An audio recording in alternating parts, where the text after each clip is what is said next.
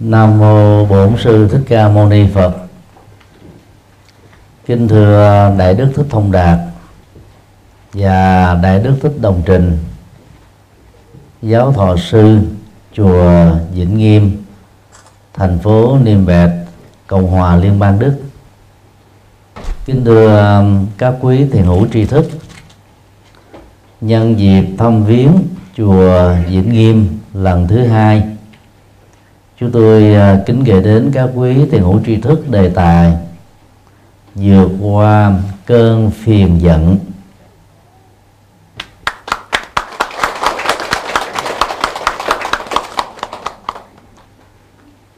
Giận tức là một phiền não mà người nào à, bị nó khống chế đó, chỉ để lại trong tâm và thiện qua các hành vi của mình nỗi buồn và niềm đau.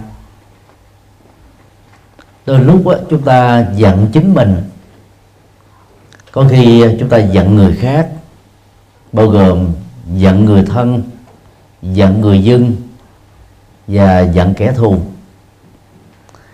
Cũng có đôi lúc đó, chúng ta giận à, cái chém thớt tức là mình trút đổ nó buồn giận lên người trực tiếp mình không ưng không ưa không được. Chúng ta lại đổ dồn nỗi đau và sự bực tức đó cho những người thân cận bao gồm người thân của chúng ta. Có khi à, chúng ta giận tức về cái hoàn cảnh đang diễn ra ngược chiều với những gì mà chúng ta đang trông đợi. Và cũng uh, có nhiều lúc chúng ta giận vì mình uh, bị lâm vào sự hiểu lầm nỗi hàm oan hoặc là một cái nỗi đau mà nguyên nhân á, không chính do mình tạo ra. Trên cuộc đời này có hàng trăm ngàn các cái nỗi giận khác nhau. Dù phát xuất từ nguyên nhân nào đó thì nỗi phiền giận đó chính là một năng lượng tiêu cực.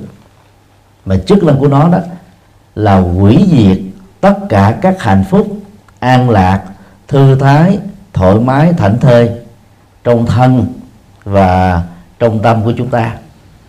Chính vì thế mà việc à, vượt qua tất cả các phiền giận đó là nhu cầu tu tập không thể thiếu đối với tất cả những người tu học Phật.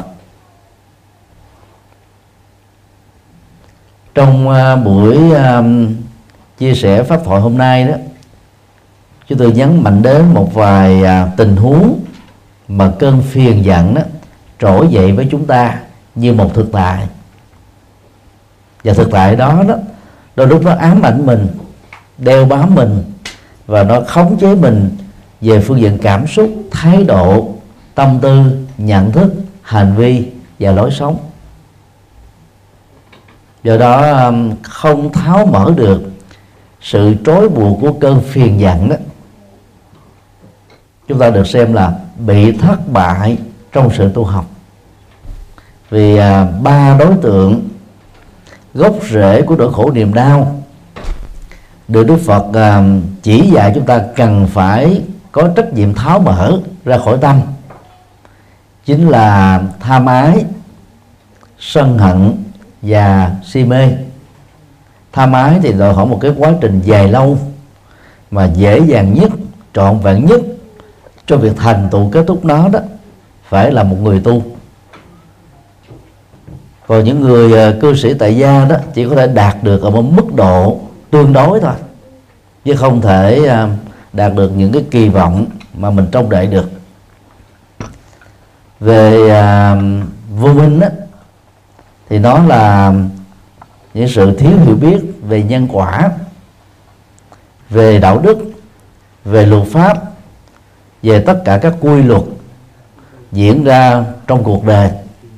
Đang khi um, cơn phiền giận đó nó dễ uh, xuất phát với chúng ta có thể là 12 giờ một ngày thậm chí là 24 giờ một ngày 7 ngày một tuần 30 ngày một tháng 365 ngày một năm.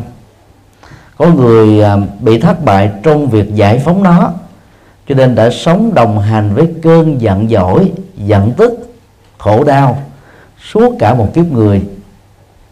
Và kết cục là chết mang theo cơn giận tức.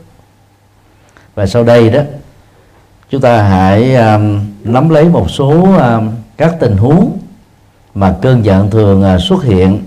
Để từ đó đó chúng ta tìm những phương pháp ứng dụng Phật học nhằm giải quyết chúng một cách dứt điểm. Điều một. Phương pháp uh, trị liệu cơn phiền giận. Sau đây đó là công thức bao quát được Đức Phật dạy trong tất cả các kinh điển và người tu học Phật đó cần phải nắm được nó để giải quyết nó trong đời sống thực tiễn phương pháp này đó vừa là công thức bao quát nhằm giải quyết tất cả các nỗi khổ niềm đau nói chung và cụ thể trong từng nỗi khổ niềm đau cá biệt. Ở đây bao gồm cơn phiền giận. Bài kinh đầu tiên, đức phật thuyết giảng cho năm người bạn đồng tu tại vườn nai có tên gọi là kinh đại chuyển pháp luân. Gọi nôm na đó là kinh tứ thánh đế. Bài kinh này đó đức phật đã dạy chúng ta về phương pháp tâm linh. Rất quan trọng mà bất kỳ ai áp dụng nó thì toàn bộ các nỗi khổ niềm đau bao gồm chính trị văn hóa uh, xã hội uh, ở phạm vi quốc tế quốc gia cộng đồng gia đình và cá nhân đều có thể trở nên kết thúc. Và dựa vào phương pháp này đó cơn phiền giận đó, được xem như là một thực tại khổ đau mà người tu học chúng ta đó cần ứng dụng bản kinh vừa nêu để giải quyết nó một cách dứt điểm. Phương pháp giải quyết khổ đau này đó gồm có bốn phước và mỗi bước đó có một vai trò là ngang nhau. À, nhằm mang lại niềm an vui, hạnh phúc cho chúng ta trong đời. A. Thừa nhận, phiền giận là một thực tại khổ đau. Đây là bước đầu. Tất cả những người đang sống với cơn phiền giận, dầu tự mình tạo ra, hay do người khác tạo ra, hoặc do hoàn cảnh đưa đẩy chúng ta phải ghi nhận rõ đó. Cái cái năng lực chính yếu của phiền giận là một sự hủy diệt, trước nhất là cảm xúc và sau đó là hành vi của chúng ta. Như vậy, đương sự nào đang sở hữu cơn giận, một cách bất đắc dĩ đó, là đang biến mình trở thành nạn nhân của nỗi khổ niềm đau, ít nhất là về phương diện cảm xúc và thái độ chẳng hạn như à, cơn giận à, đang khống chế cảm xúc đi. Nếu nó diễn ra vào ban ngày hoặc buổi sáng hoặc buổi chiều thì à, suốt ban ngày đó, đó hầu như chúng ta không thể tập trung được cho các công việc đang diễn ra. Nếu cơn phiền giận diễn ra vào giờ tối chúng ta sẽ rơi vào tình trạng trần trọc băn khoăn dắt chẳng thành chẳng phải vì chúng ta lo đại sự của quốc gia hay của thế giới, mà chỉ vì đó chúng ta không thoát ra khỏi cái cảm xúc, gọi là giận tức một người nào đó, một sự vật nào đó, một sự kiện nào đó, vừa mới trải qua trong ngày hôm nay. Nghe nói cách khác là cho đến lúc nào đó cái cơn phiền giận đang ngự trị tâm lý, thì lúc đó đó chúng ta bị kết thúc khổ đau. Chúng ta bị đồng hành với khổ đau và kết thúc hạnh phúc do đó phải nhận diện được cái tác hại to lớn của cơn giận đang khống chế uh, cảm xúc hành vi và lời nói của chúng ta. Và phần nhận diện này đó được xem là một cái bản lĩnh thừa nhận cái thực tại hủy diệt của cơn giận đối với mình và đối với người. Phớt liều ờ, phớt lờ cơn giận đó, không phải là thái độ thông minh. Vì cơn giận đó, theo đó ngày càng được tăng trưởng. Đào tạo khỏi cơn giận đó cũng phải là điều hay, vì như thế là hèn nhát. Cường điệu hóa cơn giận đó thì giống như là lửa, châm mồi vào lửa, thì toàn bộ cái tình huống đang diễn ra đó, nó trở thành là tro bụi thôi, bị đốt cháy hết. Như vậy khi đối diện trước cái quy của cơn giận á chúng ta, những người tu học Phật đó phải tránh được ba thái độ sai lầm. Đó là phớt lờ cơn giận, đào tẩu khỏi cơn giận, và cương điệu quá cơn giận. Lúc đó chúng ta chỉ còn một thái độ duy nhất thôi là là mở thật to con mắt ra, nhìn bằng tâm thật là trong sáng, thừa nhận cái hoàn cảnh đang diễn ra, mà trong đó đó mình đang bị cơn giận khống chế, tàn phá, hoặc bằng cái cơn giận chúng ta đang tàn phá người khác là một hiện thực. B. Truy tìm mà nguyên nhân của cơn phiền giận. Phần lớn chúng ta bị thất bại trong việc truy nguyên. Gốc rễ của cơn giận đang diễn ra giữa chúng ta và người khác, giữa chúng ta và hoàn cảnh xung quanh trong kinh à, điển Bali Đức Phật thường à, đề cập đến hai phản ứng cảm xúc của con người. Thứ nhất là phản ứng phiền giận thường xảy ra đối với con người sự vật sự việc tình huống mà bản thân mình á, hoàn toàn không trông đợi không mong muốn không thích thú không hứng khởi không quan tâm nó diễn ra một cách đó là ngoài cái sự trong đời của chúng ta. Nó làm cho mình cảm thấy khó chịu lắm, bực tức lắm. Phần thứ hai đó là diễn ra sự um, tham ái khi mà tình huống tâm đối diện trước, con người, sự vật, sự việc và các vấn đề đó, mình cảm thấy rất hài lòng, ưng ý. Thì tự động đó tâm mình bị dướng dính vào, bị kẹt vào, bị trói buộc vào hai phản ứng uh, tha mái và giận dữ đó đã làm cho con người trở thành người phàm. Và như vậy đó suốt một uh, kiếp người nếu không uh, làm chủ được dòng cảm xúc đó phần lớn chúng ta từ ngày này sang tháng khác bị phản ứng tha mái và giận dữ cuốn trôi mình trong dòng sông của khổ đau thôi. Chính vì thế uh, truy tìm nguyên nhân của cơn giận đó lại là chiếc chìa khóa rất quan trọng, ít nhất là 50% nhằm giải quyết các vấn nạn khổ đau mà chúng ta đang nói diện mà muốn chưa quy được cơn giận á, thì đầu tiên chúng ta phải hết sức bình tĩnh, xem cái nỗi khổ đau do phiền giận gây ra này đó là do mình, do tha nhân, do hoàn cảnh, hoặc bao gồm cả hai, hay bao gồm cả ba nếu như thế thì mình phải hết sức khách quan. Giống như là à, tấm tấm gương á, phản chiếu á, thấy rõ được các cảnh vật đang diễn ra xung quanh mình. Chứ đừng có lấy mình làm hệ quy chiếu.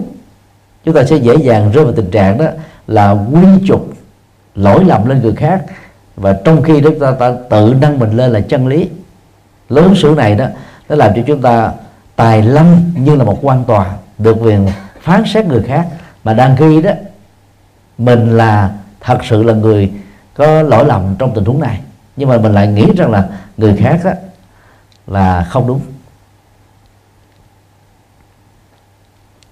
Do đó um, truy tìm nguyên nhân thành công về gốc rễ của cơn phiền giận đó chúng ta sẽ có thể khắc phục được nó để cũng trong một hoàn cảnh tương tự nếu cùng xảy ra trong tương lai thêm một lần nữa chúng ta không bị cái phản ứng tương tự của phiền giận, nhấn chìm mình ở trong dòng cảm xúc khổ đau. C. Thừa nhận hạnh phúc khi thoát khỏi cơn giận. Niết bàn được Đức Phật à, định nghĩa là trạng thái tâm thanh tịnh tuyệt đối. Khi mà toàn bộ các phản ứng của khổ đau, các hành động của khổ đau các hậu quả của khổ đau và nguyên nhân dẫn đến chúng đó đã không còn nữa. Và cũng tương tự như thế, ở mức độ đơn giản hơn. Nỗ lực nhận diện khổ đau của cơn phiền giận, truy tìm nguyên nhân của cơn phiền giận và kết thúc cái cái cái cái dòng chảy và tác động tiêu cực của cơn phiền giận, chúng ta có được một trạng thái an lạc, hạnh phúc. Ví dụ như ờ, trong hận thù đó, thì khi mà phiền giận kết thúc đó thì kẻ thù trở thành bạn, quan trái đó trở thành là là bình an.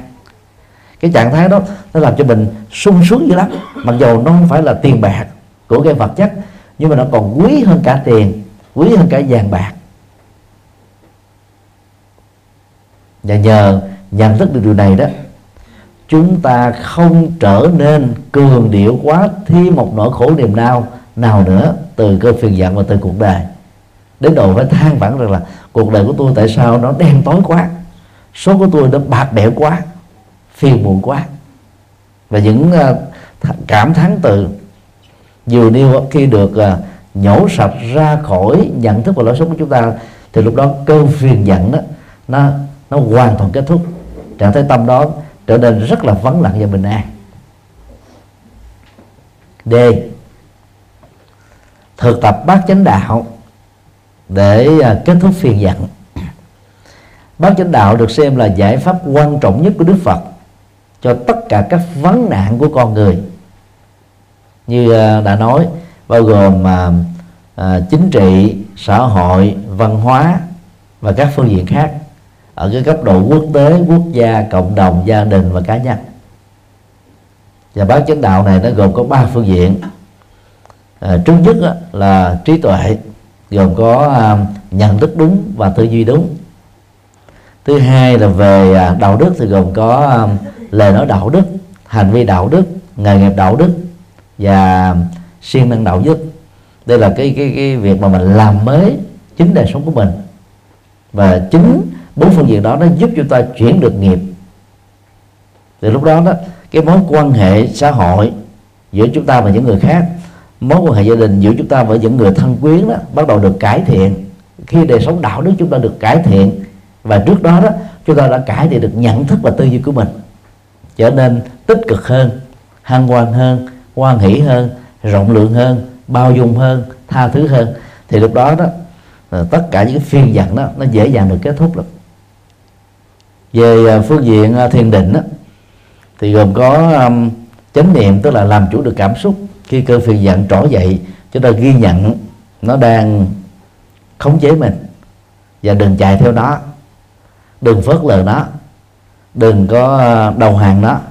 Và làm sao chuyển hóa nó kết thúc nó một cách có phương pháp.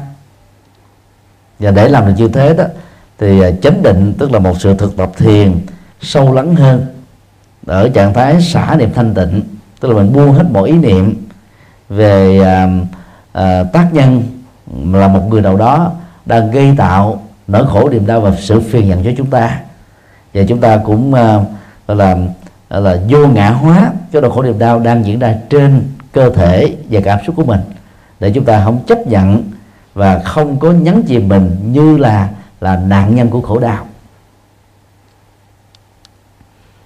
Như vậy khi thực tập được là nhận um, trí tuệ đạo đức và thiền định đó, thì cơn phiền giận đó được kết thúc một cách lâu dài.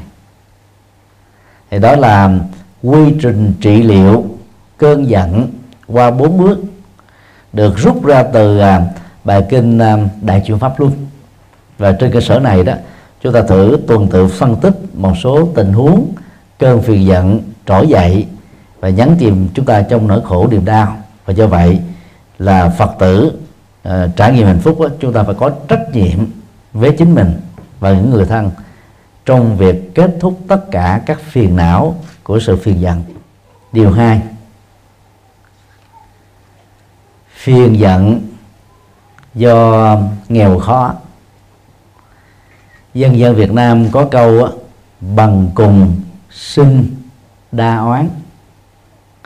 Phú quý sinh lễ nghĩa. Các nước phương tây đó được xem là những quốc gia giàu sang so với các châu lục còn lại. Nhờ cái nền kinh tế khoa học hiện đại mang tính toàn cầu hóa của họ.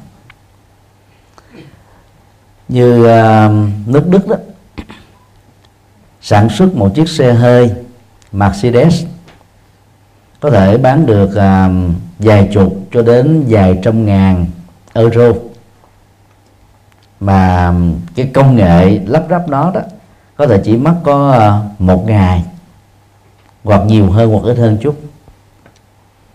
Đang khi đó, vài ngàn người nông dân ở các nước nghèo, trong đó có Việt Nam, làm cả nhiều tháng trời chưa chắc đạt được cái cái doanh thu tương đương một chiếc Mercedes thôi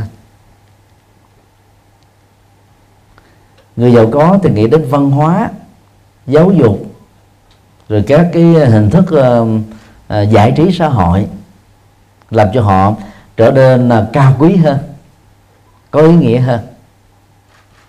Đang khi uh, người nghèo đó thì dễ uh, oán trách cuộc đời lắm hoặc là oán trách chính mình. Nhất là những người nghèo mà có tri thức sống một đời sống uh, rất là khổ cực so sánh mình với những người cùng nhóm lứa tuổi, thậm chí là cùng cùng học cách đây vài chục năm. Cái khổ cực của mình đó làm cho mình cảm thấy mình hận chính mình. Mình buồn giận chính mình chỉ lắm. Bởi vì ngày xưa thì mình có thể hơn người khác mà bây giờ mình thua ta dữ quá. Từ đó đó, cái cơn phiền giận nó đang đốt cháy mình, làm cho dễ phiền, dễ tức, dễ khó chịu, dễ căng thẳng dễ bắt bẻ. Trong à, những năm 75 à, cho đến 85 tại à, miền Nam Việt Nam đó thì cái nghèo khó khống chế người miền Nam Việt Nam cũng giống như à, người miền Bắc vào năm 45 cho đến 55 Bắc Trung Bộ từ năm 54 cho đến 64 đó là cái giai đoạn mà người Việt Nam phải trải qua sự cùng đinh do hệ quả của chiến tranh để lại do sai lầm của um, chính phủ trong việc điều hành kinh tế do sự cấm vận của Hoa Kỳ và các nước đồng minh và nhiều yếu tố khách quan khác. Rất nhiều uh, giới trí thức đó, bị đẩy vào cái con đường đó là phải chạy xích lô để kiếm sống. Một số giảng viên đó phải uh, giữ xe đạp cho học sinh của mình vào những cái cái, cái ca buổi chiều tối và nếu không làm như thế đó không thể tồn tại được. Đang khi sự yêu nghề và lương tri của một à, người trí thức đó không thể cho phép họ đó chọn lấy một lối sống đó phạm pháp để có thể sống thoải mái như một số người đã có khuynh hướng này. Thì khi mà à, hỏi đường đó là những người xích lô nghèo khó thì có rất nhiều người họ, họ buồn chán họ khổ quá. Hỏi họ họ liếc vào chỗ khác không thèm trả lời. Hoặc là nếu mà thấy ông thầy tu đó mà chạy một chiếc xe đạp mới thôi thì họ có thể phan ra những cái câu nó chẳng ăn nhập đâu vào đâu á thầy chùa gì mà cũng chạy xe đẹp nữa. Thì lúc đó có được một chiếc xe máy đó được xem là khá rồi. Màu xe máy mà đẹp đó được xem là là khá hơn nữa nhưng khi bây giờ ông thầy cô ông có chiếc xe đạp mà có cái gì là gây gớm đâu. Hoặc là sau đó vài năm có một số thầy tu có được chiếc xe Honda thì có, có gì là ghi gớm đâu. Cái cái phương tiện để mà uh, di chuyển từ địa điểm sang địa điểm khác đó. Mà nhất nước nghèo người ta cần như thế. Hoặc là những người ta chuộng cái sức khỏe thì ta cần đạp xe đạp như thế. Nhưng mà người không có đó, thì thường so sánh mình với những người đang có. Và do đó nếu không tùy hiểu được công đức đó thì nỗi phiền giận nó trỗi dậy, làm chúng ta trở nên là người rất là khó ưa. Tính cách dễ thương, nếu có chúng ta trước đó đó, nó bị mất dần, bị tiêu hủy vàng thôi. Như vậy, sống trong hoàn cảnh là nghèo khó, ở một mức độ tương đối, khi so sánh mình với những người khấm khá hơn đó để vượt qua cơn phiền giận, buồn tuổi và hay là tối thân chính mình vốn là một phiền não khổ đau. Chúng ta nên đương theo lời Phật hậu Phật dạy đó, cần phải vượt qua nó. Những điều như sau đây. A. Hài lòng với hoàn cảnh mà mình đang có. Khái niệm nhân duyên đó là từ rất quen thuộc mà phần lớn người phật tử sử dụng ở cửa miệng. Và gọn là chỉ duyên thôi. Mình đã nỗ lực hết rồi làm có phương pháp rồi. Siêng năng cần cù có trách nhiệm. Nhưng mà thành quả mình đạt được chừng đó. Nhưng mà điểm so với thành quả của những người khác chúng ta vẫn kém hơn nhiều lắm. Thay vì đó, mình ganh tị với những người như thế thì tốt nhất là là tập hài lòng với chính mình. Về ở đây đó, chúng ta hoàn toàn không có một lỗi lầm gì hết á. Nhân như thế, duyên như thế, hoàn cảnh như thế, nỗ lực như thế, phương pháp như thế, thì tự động cái kết quả mà mình đạt được là như thế thôi. Bất kỳ ai không phải riêng gì mình, nằm trong hoàn cảnh như thế và với những điều kiện diễn ra tương tự, thì kết quả đó cũng na ná giống nhau thôi cho nên là tập hai lòng với những kết quả mà mình đã nỗ lực, có trách nhiệm và phương pháp rồi, để chúng ta không giận tức chính mình, để không khó chịu với những người xung quanh. B. Tùy hỷ công đức. Trong cùng một hoàn cảnh, dù ở bất kỳ một quốc gia nào, rất nhiều người nỗ lực giống nhau. Có người thì thành công đến đỉnh điểm, có người thất bại trắng tay.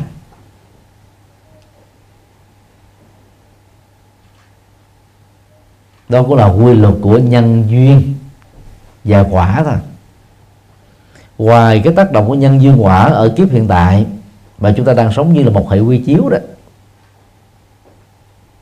thì còn có sự một khác biệt căn bản về cái phước hoặc là không có phước của từng cá nhân ở kiếp trước nữa.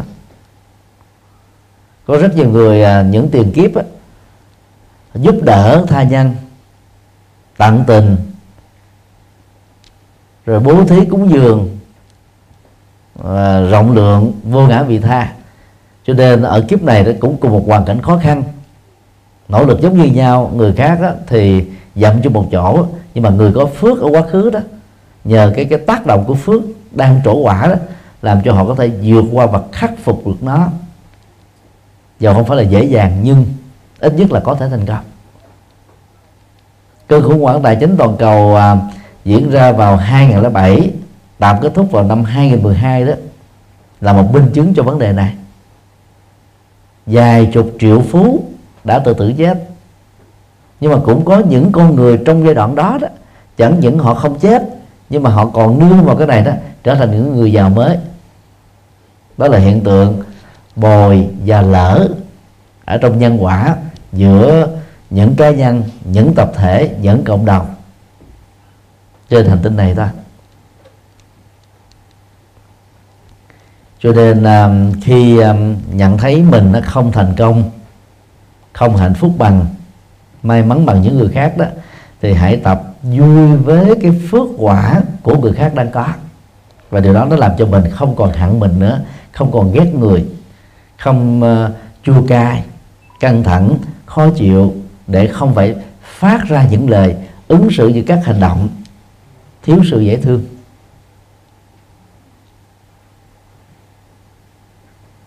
C. Làm chủ dòng cảm xúc.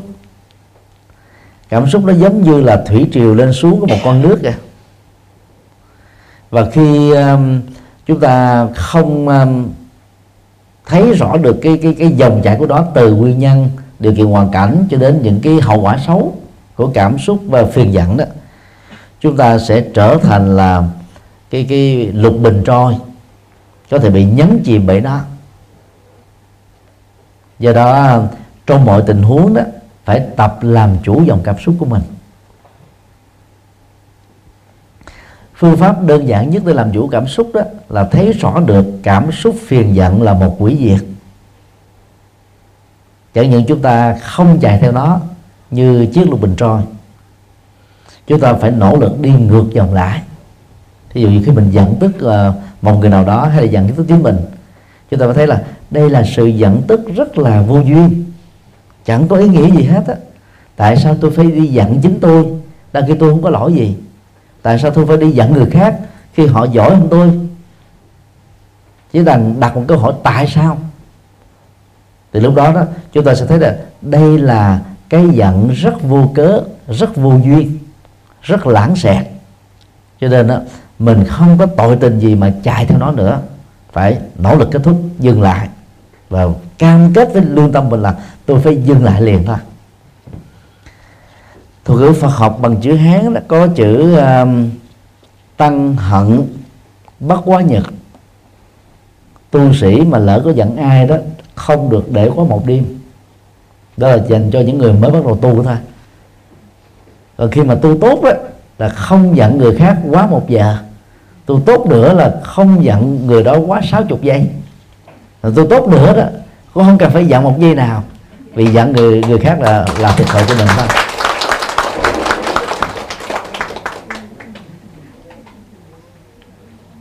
Thì bằng à, liệu à, pháp à, ba bước vừa nêu đó trong cái hoàn cảnh mà mình đã à, nỗ lực hết mức rồi mà vẫn không thành công.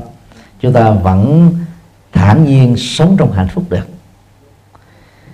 Trong à, các cộng đồng người Việt Nam à, ở hải ngoại trong vòng mà bốn chục và năm qua đó thì cộng đồng Việt Nam ở Hoa Kỳ, Canada và Úc đó, thành công hơn các cộng đồng còn lại.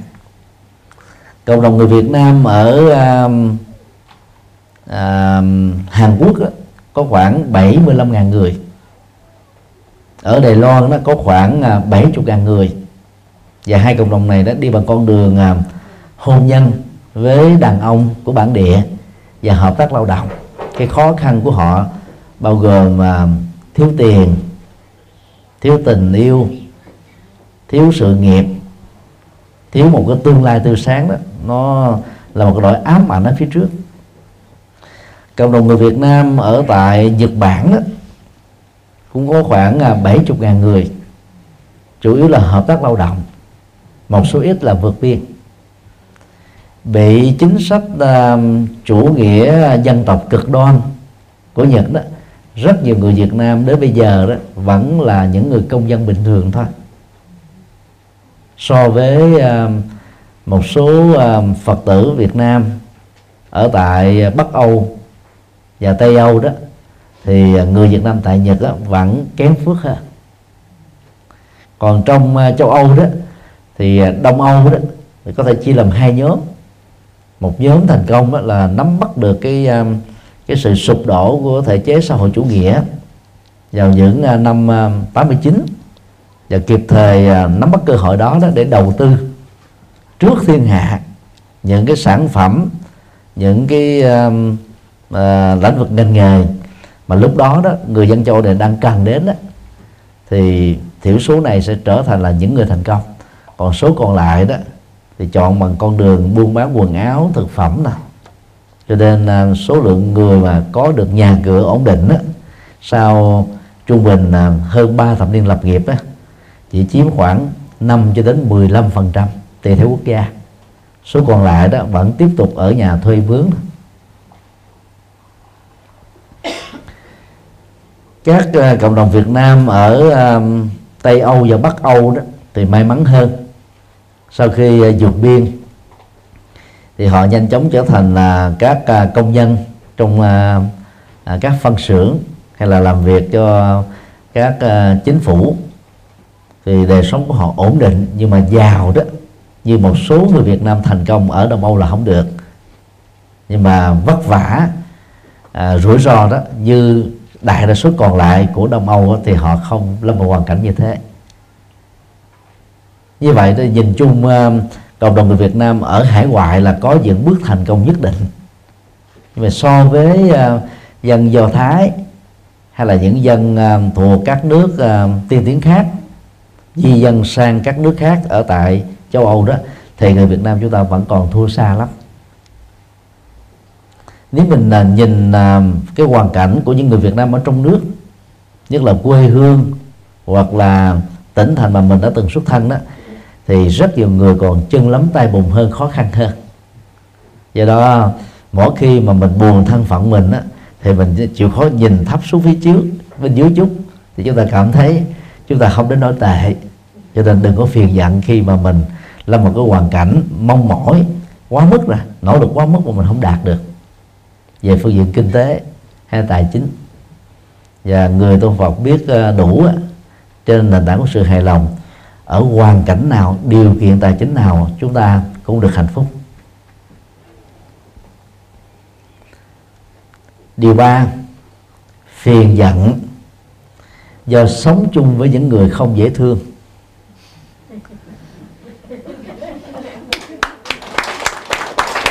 đây là tình huống mà phần lớn chúng ta phải chịu đựng. Những người không dễ thương bao gồm người thân những người dân và những người làm việc chung. Tại vì cá tính của mỗi người đó được cái quy trình biệt nghiệp của chính người đó quyết định. Do vậy mà à, trong một thế giới tự do đó thì cái cá tính đó của con người đó nó được à, bộc phát và phát triển một cách đó là cung cực. Do vậy những cái tôi dễ va chạm nhau dễ kháng cự nhau và thậm chí là dễ là loại trừ nhau. Nếu chúng ta không à, à, tìm một cái luật nào đó tạo ra các mẫu số chung để trên nền tảng đó chúng ta tương nhượng nhau thì lúc đó, đó gần như là mọi thứ đó, nó trở nên ngày càng căng thẳng ngày càng khó chịu khi sống chung, làm việc chung với những người không dễ thương. Thì à, trong kinh tạng Bali đó, bằng lời dạy của Đức Phật, ngài Xá Lợi Phất đó đã um, khích lệ chúng ta một số cái cái tình huống quán chiếu mà theo đó đó, chúng ta làm chủ được dòng cảm xúc của mình để khi cái phiên giận nó trỗi dậy thì chúng ta nhanh chóng thoát ra khỏi nó một cách an toàn, chứ không tạo ra các phản ứng phụ về cảm xúc tiêu cực. A. À, người có lời nói không dễ thương bao gồm những người nói vô duyên.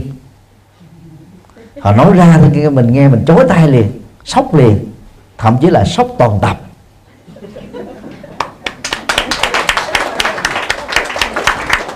Thì trong tình huống đó đó ngài xá lời pháp dạy chúng ta là hãy quán chiếu và để ý đến các phương diện tích cực của người đó.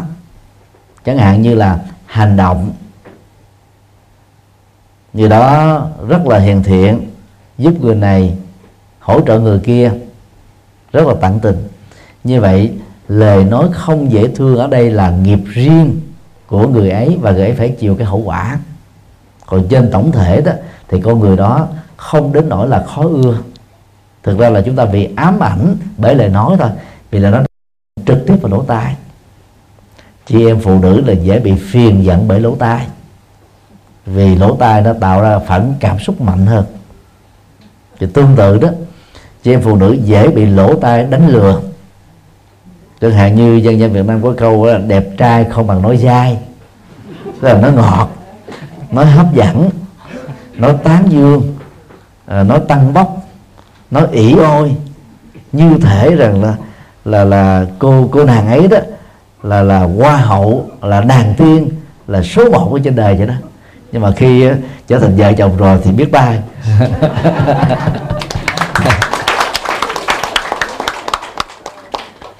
do đó khi ờ, đối diện trước uh, lời nói không dễ thương đó ta nghĩ đến cái cái tích cực của các hành động người đó nếu có.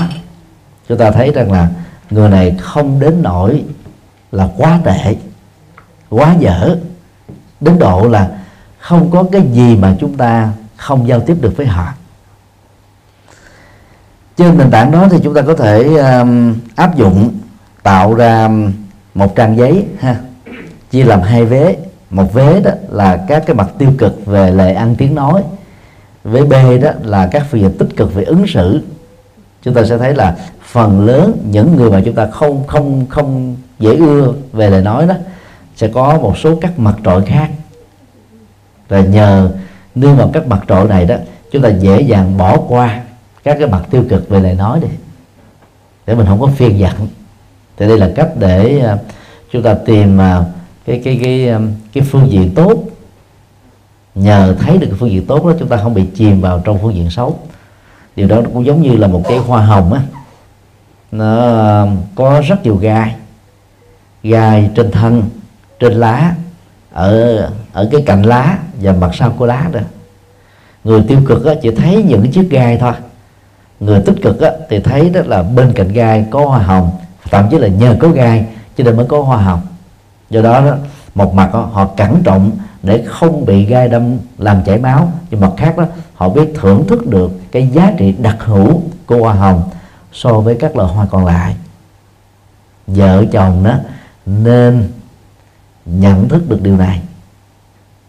Để khi mà bà vợ, khi làm quá nhiều việc, làm ca một, ca hai, vừa lo cho bản thân, cho gia đình, cho chồng, cho con, rồi biết nút giặt vũ dễ quạo, cho nên chị em phụ nữ thường nói dai nói dài, trở thành là nói dở thì các ông chồng đó, đừng cảm thấy rằng là vợ mình đang tấn công mình bằng đại liên. Lúc đó là các ông chồng không cảm thấy phiền giận. Nhưng mà các bà cũng đừng có vì thế mà tiếp tục xem nó là cái quyền đặc đặc hữu của mình mình được quyền nói. Tại vì nói nhiều quá đàn ông, ta dội ngược à. Nhưng mà nhiều quý bà lại nói, tại sao lúc mà mà mới thương nhau đó, tôi nói cái gì ông đều lắng nghe hết rồi tôi kể cái gì đó ông chăm chú dữ lắm. Ông kêu tôi phải nói nhiều. Tại lúc đó đang dê mà. Nên là phải chiều theo chứ còn bản chất ờ, người nam ta không thích nghe nói nhiều. Cho nên chị phụ nữ phải tập chuyển hóa cái thói quen nói nhiều. Vì nói nhiều đó thì lỗi nhiều. Người tu học Phật đó, là nói chắc cú ra. Trong điều đạo đức thứ tư đó Đức Phật dạy là thứ nhất nói những lời có sự thật về cái gì mà mình không đoan chắc là có sự thật thì chúng ta không nhận định, không đánh giá, không phê phán. Thứ hai đó là nói những lời đó mang yếu tố xây dựng và đoàn kết. Thứ ba là nói những lời có văn hóa và lịch sử, bao gồm luôn làm chủ được ngữ điệu. Và thứ tư là nói những lời có giá trị và lợi ích thôi. Và nếu như tất cả người tu học Phật nắm được bốn nguyên lý của lời nói đó, như vừa điều đó, chúng ta sẽ không nói nhiều nói những thứ cần nói, mà nói cái gì rồi nó chắc cú và có giá trị cái đó. Thì lúc đó đó, chúng ta không rơi vào cái bệnh nói nhiều. Và không nói nhiều đó, thì chúng ta sẽ không làm cho người khác phiền não nhiều. D sống với người có hành động không dễ thương. Có rất nhiều người à, nói ngọt, nói rất ấn tượng rất thuyết phục. Nhưng mà khi mà mình à, sống chung làm việc chung đó, chúng ta thấy là cái hành động nó nó trước quốc à. Làm ở đâu á, là hư đó. Dấn thân vô cái gì đó là nó đổ nợ đó vỡ trận đó. Hầu như là giao công việc cho người đó đó là là chẳng chẳng chẳng bằng là mình phải trực tiếp mình làm luôn.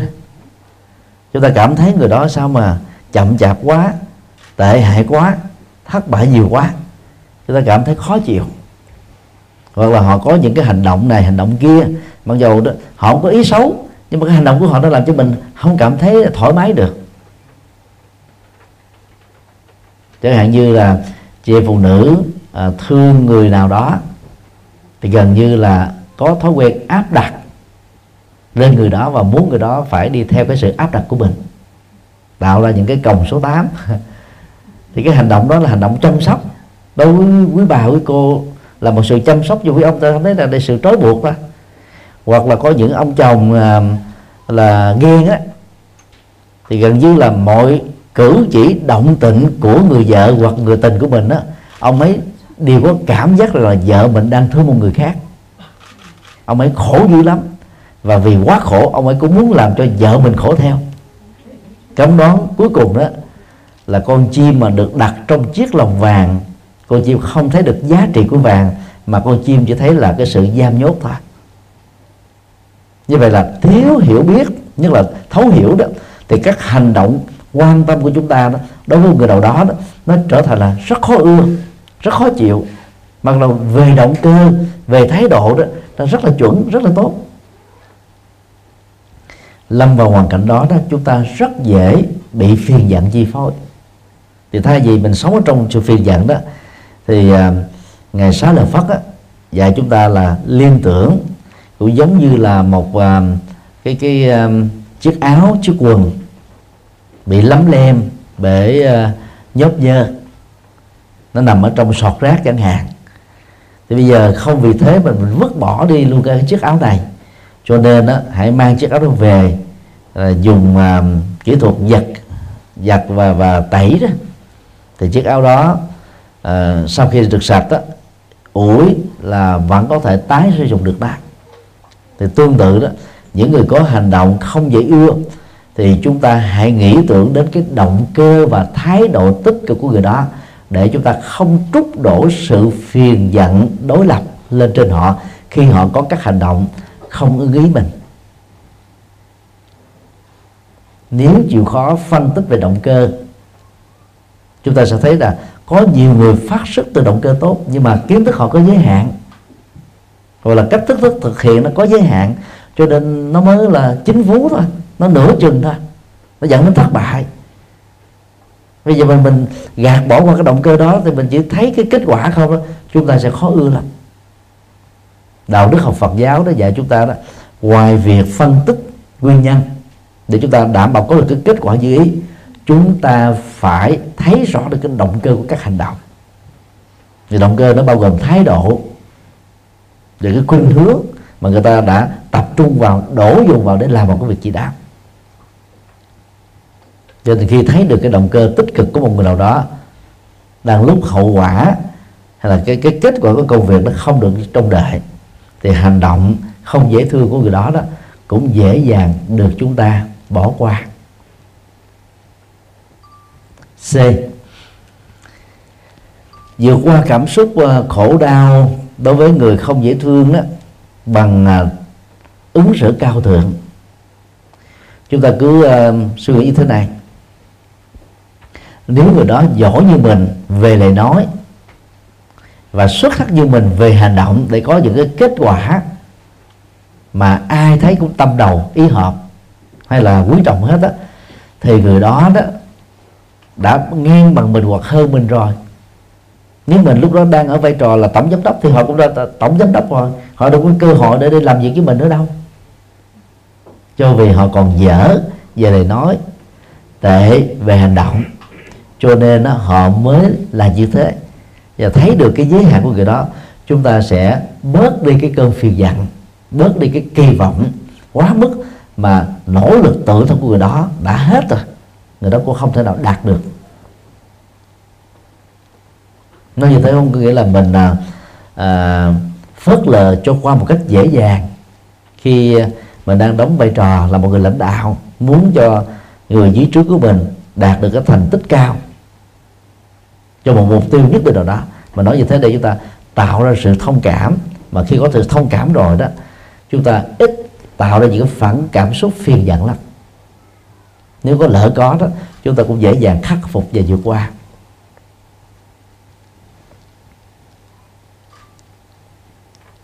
Điều ba. Phiền giận do đối diện trước thất bại. Có một uh, người Việt Nam đổ uh, tiến sĩ kinh tế học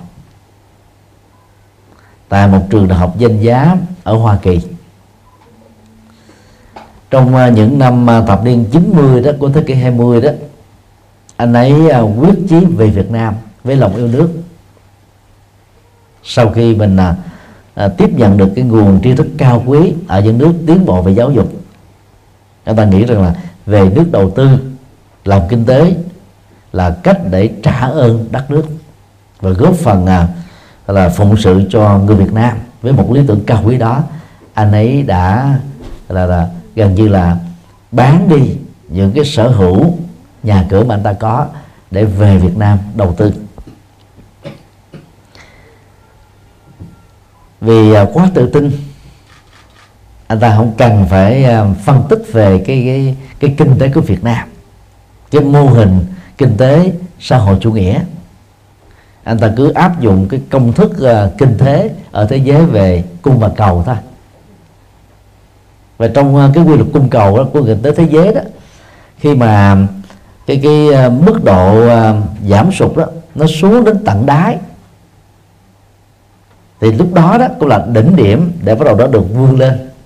Và điều này nó phù hợp với uh, quy luật uh, uh, triết học mà người Trung Hoa nói đó cùng uh, tắt biến biến tắt thông đến cái đường cùng của một cái gì đó, bắt đầu nó chuyển qua để tạo ra một cái lối thoát.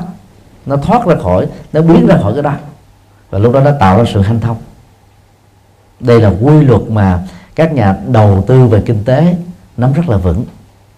Và bằng nhận thức đó, anh ấy đem tiền về Việt Nam để đầu tư bất động sản. Nhưng mà bất động sản Việt Nam nó có một quy luật khác. Là lúc mà nó xuống đến tận đáy rồi. Nhưng mà nó không lên, nó thủng và nó rơi tự do. Người ta kéo dài 5 năm 10 năm.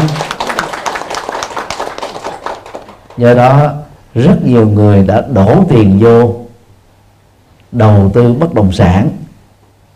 Thậm chí có người là vay ngân hàng và nghĩ rằng là 3 năm sau, bây giờ nó đến tận đáy rồi 3 năm sau giá nó lên, có thể 10 phần trăm 30 phần trăm 50 phần trăm 70 phần trăm hoặc là 300 phần trăm là mình làm giàu. Mà đi trước là nhưng mà không ngờ là cái quy luật, gọi là thủng đáy ở Việt Nam đã làm cho những nhà đầu tư đó là phải bỏ của chạy lấy người thôi. Sau khi nợ nần chồng chắc anh ấy phải quẩy gối về về Mỹ làm lại từ đầu. Những câu chuyện có thật này không phải là ít đâu. Và người ta tự an ủi rằng đó, để có được cái cái um, cái một bài học á, tôi phải trả bằng cái giá trắng tay. Người nào nghĩ được như thế đó, là còn đỡ, chứ bằng không người ta hận luôn mà. Ờ, tôi thề là không bao giờ về Việt Nam nữa. Tôi thề kiếp sau không làm người Việt Nam. Tại Việt Nam này có nhiều chuyện phức tạp quá. Và có nhiều người bất mãn quá mà. Người ta nói, trời ơi, làm người Việt Nam gì mà khổ quá, hay là là thiệt thòi quá. Kiếp sau không làm người Việt Nam nữa nếu không làm người Việt Nam lỡ mà làm Somali còn, còn khổ. Tôi gọi là chấn dung du lịch quý vừa cái cái nghiệp của Việt Nam chưa trả hết thì trốn ở đâu chui đâu nó cũng trổ quả Việt Nam thôi.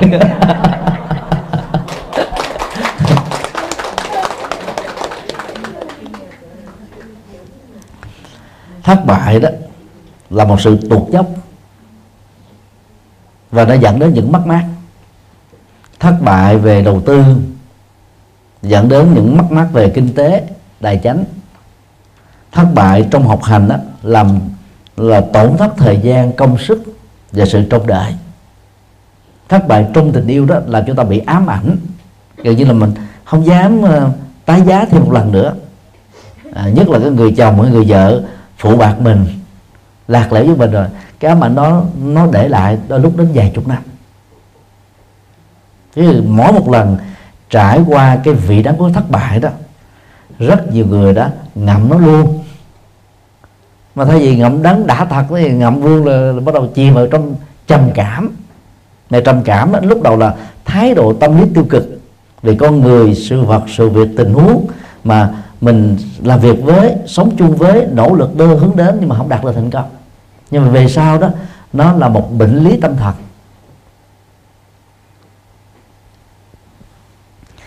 Vài năm trước đó thế giới sửng sốt khi lần đầu tiên trong lịch sử tư tưởng của nhân loại, một vị tổng thống, và đây là tổng thống Nam Hàn, đã tự tử chết. Vì ông ấy nghĩ rằng là ông ấy đã bị thất bại một trăm phần trăm đối với đảng của mình, đối với những nỗ lực của mình, do những cáo buộc liên hệ đến tham nhũng mà vợ và con của ông nhận từ những kẻ cài bẫy.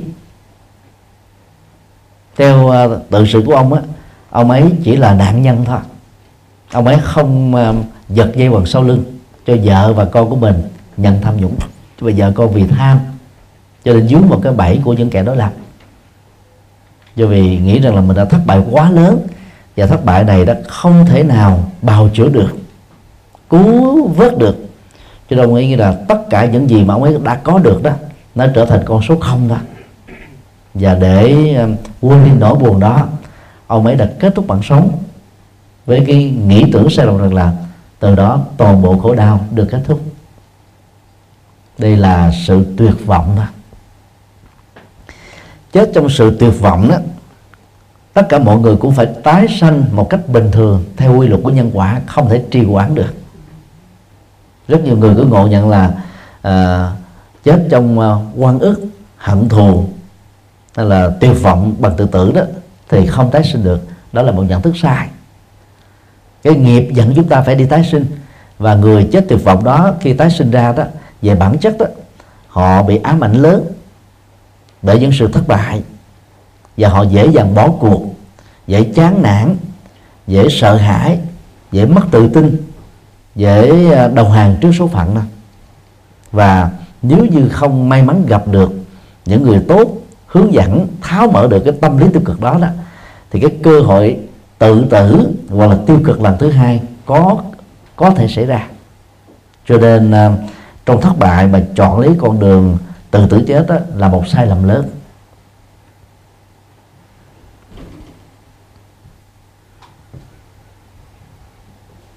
Người Việt Nam mình là có những câu à, nói an ủi đôi lúc cũng rất là hiệu quả về trị liệu tâm lý.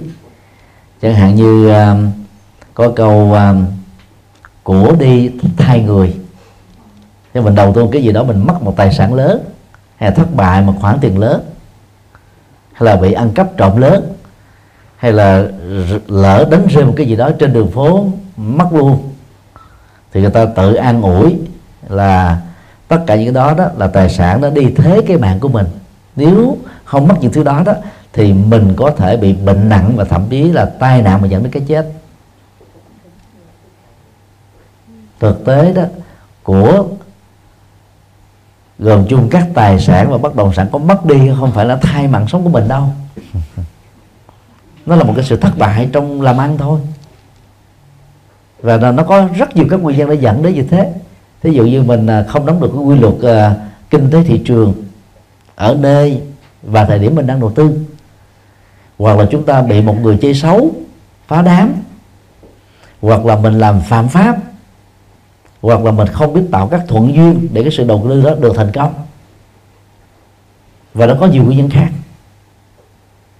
Nếu mà mình à, bỏ qua việc phân tích nguyên nhân đó chúng ta sẽ tiếp tục rơi vào tình huống là đổ thừa đổ thừa đã tự an ủi chất lượng an ủi là chấn an tâm lý thôi, không phải là giải pháp. Và nếu như không tìm ra được manh mối của các nguyên nhân thất bại đó lần sau chúng ta cũng dễ dàng bị dướng vào cái tình huống tương tự. Và đó là điều nên tránh. Do đó um, chúng ta có thể sử dụng các cái uh, danh ngôn những phương châm trên khắp thế giới từ các nhà triết gia hay là những nhân vật nổi tiếng về lĩnh vực uh, nỗ lực để dẫn đến thành công và những cái phương pháp để vượt qua thất bại. Nhưng chúng ta đừng nên nghĩ rằng là có thất bại mới thành công. Vì về phương diện quả cái này nó không đúng. Nhân thất bại thì không thể tạo ra quả thành công được. Mình an ủi thì được. Và tương tự chúng ta cũng có thể nói là Đức Phật nhờ tu 6 năm cố hạnh mà ngài được giác ngộ. 6 năm cố hạnh xích nữa là cướp mạng sống của ngài một cách vô ích rồi nhờ ngài nhận thức được cái con đường sai lầm đó ngài từ bỏ nó. Và chỉ có 49 ngày thiền định tu bác chánh đạo đúng cách ngài đã trở thành giác ngộ thôi. Cho nên để an ủi à, à, thất bại là mẹ để thành công thì ok nhưng mà cho đó là cái quy luật chân lý đó, phải là thế thì mới được thành công là sai lầm lớn. Vì theo đức phật đó nhân thất bại không thể tạo ra quả thành công, nhân khổ đau không thể nào tạo ra quả hạnh phúc. Do đó thay vì buồn phiền, giận tức chính mình, nào tôi là người giỏi, tôi có trình độ, tôi có bằng cấp, tôi có vị thế xã hội, tại sao tôi thất bại? Đừng có hỏi nữa. Lúc đó thất bại cứ thừa nhận mình thất bại đi. Khắc phục đó. Đừng có hỏi tại sao. Là hãy tìm nguyên nhân tức là tìm giải pháp à. Người thất bại thì thường châu đầu vào việc tìm kiếm các lý do. Mà bản chất lý do là biện hộ thôi. Người thành công á, là tập trung vào tìm giải pháp. Ví dụ giờ trong căn nhà mình đang ở nó bị à, uh, dột nước do hư hao cái gì đó. Những người uh, thiếu trách nhiệm sẽ nói là à, sở dĩ như thế là vì nhà thế này nhà thế kia. Nhưng mình tìm lý do thôi. Cái đó ai cũng biết rồi. Nhìn vô là biết rồi. Nhưng mà cái quan trọng là giải pháp cho vấn đề đó là cái gì? Không phải ai cũng tìm ra được giải pháp. Ta thấy cái hiện thực đó thì dễ. Mô tả hiện thực phản ánh hiện thực phê phán hiện thực là rất dễ. Nhưng mà tìm cái giải pháp để thoát ra khỏi cái hiện thực bế tắc đó đó mới là quan trọng. Cho nên, cho đến lúc nào đó, sử dụng bát chánh đạo để tìm được giải pháp, chúng ta mới có cơ hội đặt dấu chấm cuối cùng cho các thất bại trong cuộc đời của mình. Còn bằng không đó, cái quy trình là tái lập lại của thất bại đó, nó giống như là một cái cái cái cái vòng luân hồi. Nó cái vòng tròn, xoay xoay và nó tới đó. Nên phải rút kinh nghiệm bằng các giải pháp. Và được như thế đó, thì thay vì buồn giận chính mình, tạo ra các phản ứng tiêu cực, trầm cảm và tự tử, chúng ta hăng hoan hơn và tìm ra những giải pháp thích hợp kết thúc nạn.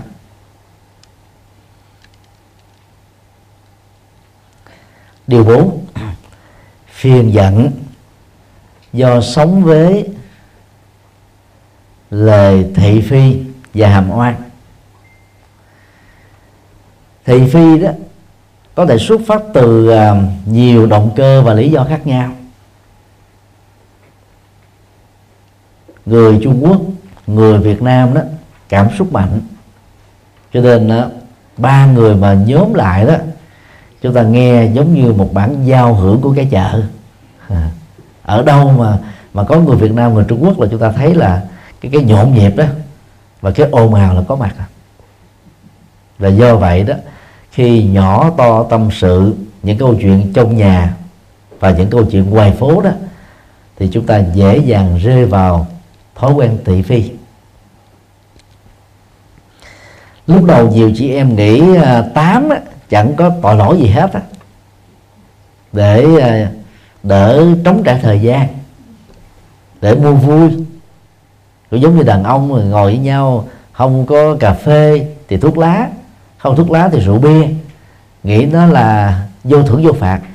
Nhưng mà thói quen nào rồi nó cũng trở thành những sợi dây xích, nó trói buộc chúng ta. Đến lúc nào đó, khi thói quen nó đã ngấm vào trong lối sống của mình rồi đó, thiếu đó mình ngáp ngáp thôi. Nhưng mà không chết. Nó khó chịu lắm. Bằng thần Ờ, giả dưỡi nó, nó, nó, nó leo lôi kéo mình mà đi giật mình giống như con lật đật bị giật dây. Cho nên lúc nhận thức ra được rằng là thói quen đó đang khống chế mình rất nhiều người mới ngỡ ngàng rằng mình đang trở thành khi tiêu thụ một cái gì đó trên thực tế là cái đó đang tiêu thụ chúng ta bằng thói quen.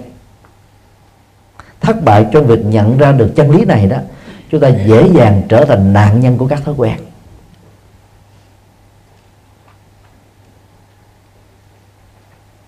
Thị phi um, đã từng được sử dụng như là một phương pháp tâm lý chiến.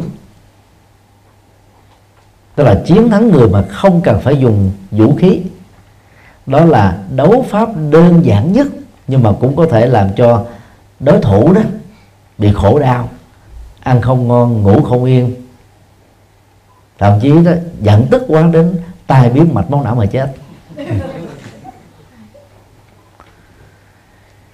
Những chị em nào, những anh em nào đó mà lòng bàn tay đó, nước da nó quá mỏng, màu sáng láng nó bóng lưỡng luôn. Cái mu bàn tay nó cũng sáng sáng loáng luôn. Rồi trong lòng bàn tay đó, chỉ, đường chỉ đó, nó chi chít. Thì về nhân tướng học của bàn tay đó đó là người mà mô tiếp của họ đó là thiên về cảm xúc. Thì có hai cái cái khuynh hướng diễn ra khuynh hướng một đó họ rất là hướng về nội tại. Là khi mà bị một cái thị phi nào tấn công đó, họ cảm thấy là họ bị thương tổn ghê gớm lắm bị tàn phá dữ dội lắm. Và một loại khác đó nếu mà không làm chủ được cảm xúc đó thì họ muốn gọi là là bộc lộ cái cảm xúc đó ra. Họ có thể giận dữ khó chịu căng thẳng và cả hai đó đều trở thành nạn nhân của cơn phiền giận hết. Còn những người nào trong lòng bàn tay đó, nó chỉ có ba đường chỉ tay thôi. Mạng đạo, tâm đạo trí đạo, rất đơn giản. Mà đức gia thật là dày thì những người đó đó nằm xuống là ngủ khò khò liền. Ai có chửi rồi người đó cũng phớt lờ à. Không để ý. Mà có nghe rồi đó, nó vô cái tay trái nó qua tay phải liền quý vị thử làm một thống kê nhỏ thôi nha. Những người nghèo làm nghề nông phu hay là đạp xe xích lô, ngoài trừ một số giới trí thức ờ, thất nghiệp, ha. Chứ đại đa số những người đó đó bàn chỉ tay của họ nó đơn giản lắm. Và cuộc sống của người đó cũng rất là đơn giản lắm. Không có màu mè gì hết á. Họ nghĩ sao nói vậy. Họ nói sao làm vậy. Chứ không có bóng bẩy, qua què. Thì những người đó đó tu về cảm xúc rất là thành công. Và toàn bộ cái việc tu của người tu học Phật đó, nói chung đó, là làm thế nào để làm chủ được cảm xúc? Thế thôi. Làm chủ cái cảm xúc là khó nhất trong các việc làm chủ. Cho nên là ai sống với cảm xúc nhiều đó, qua những lời tác động của thị phi, thì người đó cảm thấy là mình đang bị xúc phạm, đang bị thương tổn, đang bị tấn công. Và có khi đó là nghĩ rằng là mình là nạn nhân mình đang bị lợi dụng vân vân. Và chìm mà trong cái dòng cảm xúc của thị phi đó đó chúng ta không thể nào trải nghiệm được hạnh phúc. Cho nên là để khắc phục được à, à, thị phi đó chúng ta phải thấy là thị phi không phải là sự thật. Hoặc nó chỉ đơn thuần là các cái cái dữ liệu chứ đừng biết nó là sự thật nặng hơn thị phi. Đó là những cái uh, nội dung vu khống xuyên tạc. Người bị vu khống xuyên tạc đó, sẽ cảm, có cảm giác rằng là mình đang bị lừa đảo đang bị đá dò lái tròn gậy bánh xe phá đám sau lưng bởi những người thân bởi những người đồng hành bởi những đối thủ. Chúng ta tức lắm ức lắm vì mình không phải là tác giả. Mình đang trở thành là nạn nhân. Thậm chí là có thể là do sự cả tin do lòng tốt bụng hoặc là do cái lối suy nghĩ quá đơn giản. Mà đang khi bản chất cuộc đời thì nó không như thế. Từ đó đó cái cái cảm xúc ờ, uh, nổi hàm quan làm cho người ta mất hết sự bình an của tâm đối diện trước uh, lời thị phi và nỗi hàm quan đó để được uh, à, thoát khỏi không chìm vào cái cái cái khổ đau của phiền giận chúng ta cần phải lưu ý một số điều như sau. A. À, bản chất của thị phi không phải là sự thật. Nhận được điều này đó thì khi mà mình đang bị là các làng tên mũi đạn của thị phi tấn công đó điều quan trọng nhất đầu tiên là chúng ta phải nhận thức rằng là lời thị phi đó đang mô tả về một đối tượng và đối tượng đó không phải là tôi. Tôi không phải là đối tượng trong câu chuyện thị phi. Phần lớn chúng ta có khuynh hướng là đánh đồng mình là đối vật ở trong câu chuyện thị phi đó, cho nên mình mới bị khổ. Ví dụ như à, khi người ta ghét mình, trên bàn tay mình chỉ có năm ngón thôi người ghét nó là, cái ông quỷ dân a đó, ẩn ở thắt đất lắm, cho nên nó có bốn ngón à. Bà Nguyễn Thị B đó, bà dữ lắm, cho nên chờ phạt bà, cho bà thành là bảy ngón. Mình nghe mình tức muốn ói máu luôn. Nhưng mà khi nhìn lại ờ, tôi có năm ngón thôi, đâu phải vì cái lời thị phi đó mà bỗng dưng tôi mất đi một ngón hay tăng thêm hai ngón.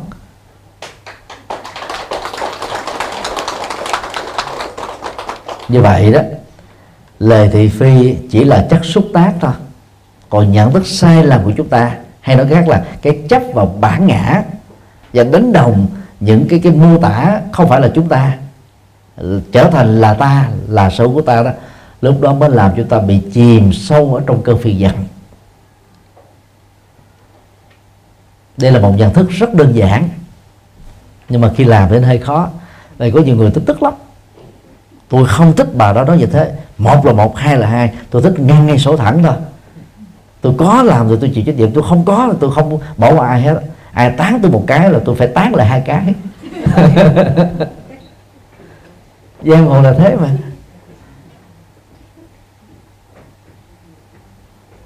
Nhưng mà rồi đó, cái mất sức của ăn oán đó không kết thúc được.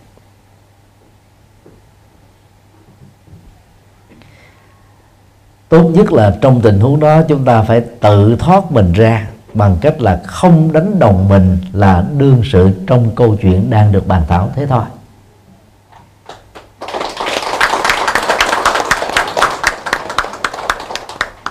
B. Không chấp nhận tiêu cực. Khi nỗi hàm quan đang nhấn chìm mình. Đây là điều mà các phật tử nên lưu ý bởi vì trong ứng xử đó nhiều phật tử do dựa vào luận bảo dương tam muội. Trong đó có câu oan ức không cần biện bạch. Dẫn đến tình trạng ứng xử tiêu cực chấp nhận nỗi hàm quan suốt cả một kiếp người. Luận bảo dương tam muội còn à, đề xuất một cái cái, cái vế dạng thức kéo theo sau.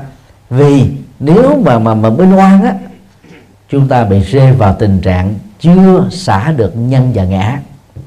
Và có một số nơi nói là vì mình còn hèn nhát tức là chưa đủ bản lĩnh. Luận bảo dương tâm muội do một người phạm viết và người phạm đó ở Trung Quốc.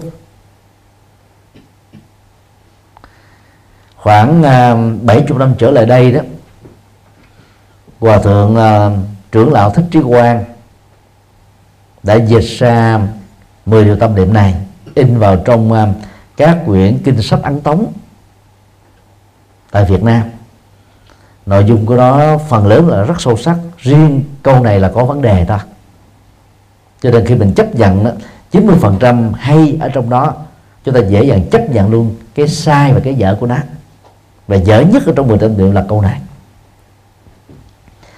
Đối chiếu với lời Phật dạy ở trong kinh trường bộ khi ngài bị nổi hàm oan tấn công đó, thì chúng ta thấy là Đức Phật đã dạy chúng ta cái cách thức như sau. Đức Phật dạy như sau. Điều này không có trong tôi. Tôi không phải là tác giả của điều đang được nói đến. Ít nhất là Đức Phật khuyên chúng ta phải có trách nhiệm trong việc là minh bạch hóa những cái à, cái cái cái du cáo hay là những cái thông tin nó đang liên hệ tới chúng ta hoặc tốt hoặc xấu. Và nhờ cái thông tin minh bạch rõ ràng của mình đó, với nhiều cái lý do có thể thuyết phục được quần chúng.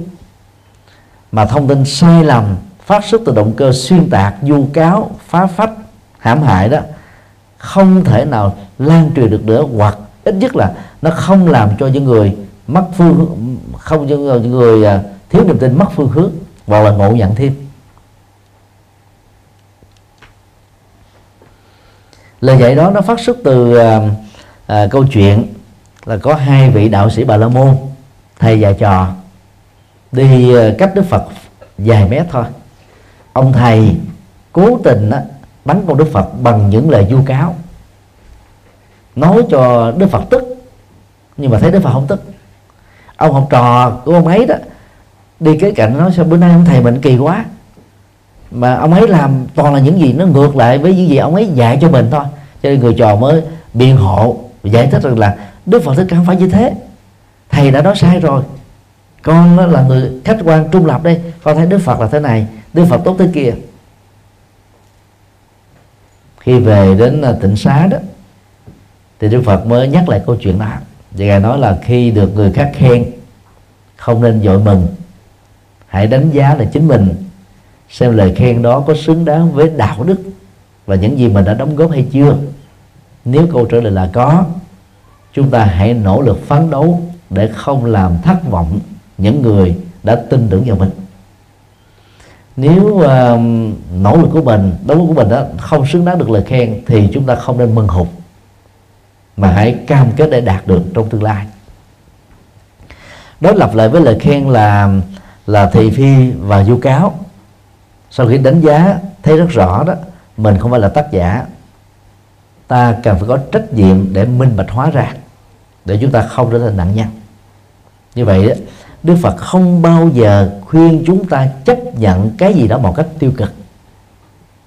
Trong sáu pháp ba la mật đó được gọi trong chữ hán là lục độ đó hay là lục ba la mật thì à, cái kiên trì ba la mật đó đã được Trung Quốc dịch sai là nhẫn nhục. Nhẫn nhục là một cái cái nội dung rất nhỏ ở trong cái là kiên trì thôi kiên trì được có là chúng ta nhẫn nại được thời tiết khí hậu nóng và lạnh. Chúng ta nhẫn nại được cái cái giai đoạn lịch sử uh, là chiến tranh là là bất ổn để mình vẫn tiếp tục sống hạnh phúc. Chúng ta có thể uh, kiên trì được trong các nghịch cảnh xảy ra ngoài ý muốn chúng ta có thể kiên trì được vững chãi được trước những lời thị phi. Chúng ta có thể kiên trì được vững vàng được trước những thách đố mà nhục mạ chỉ là một nó không phải là tất cả.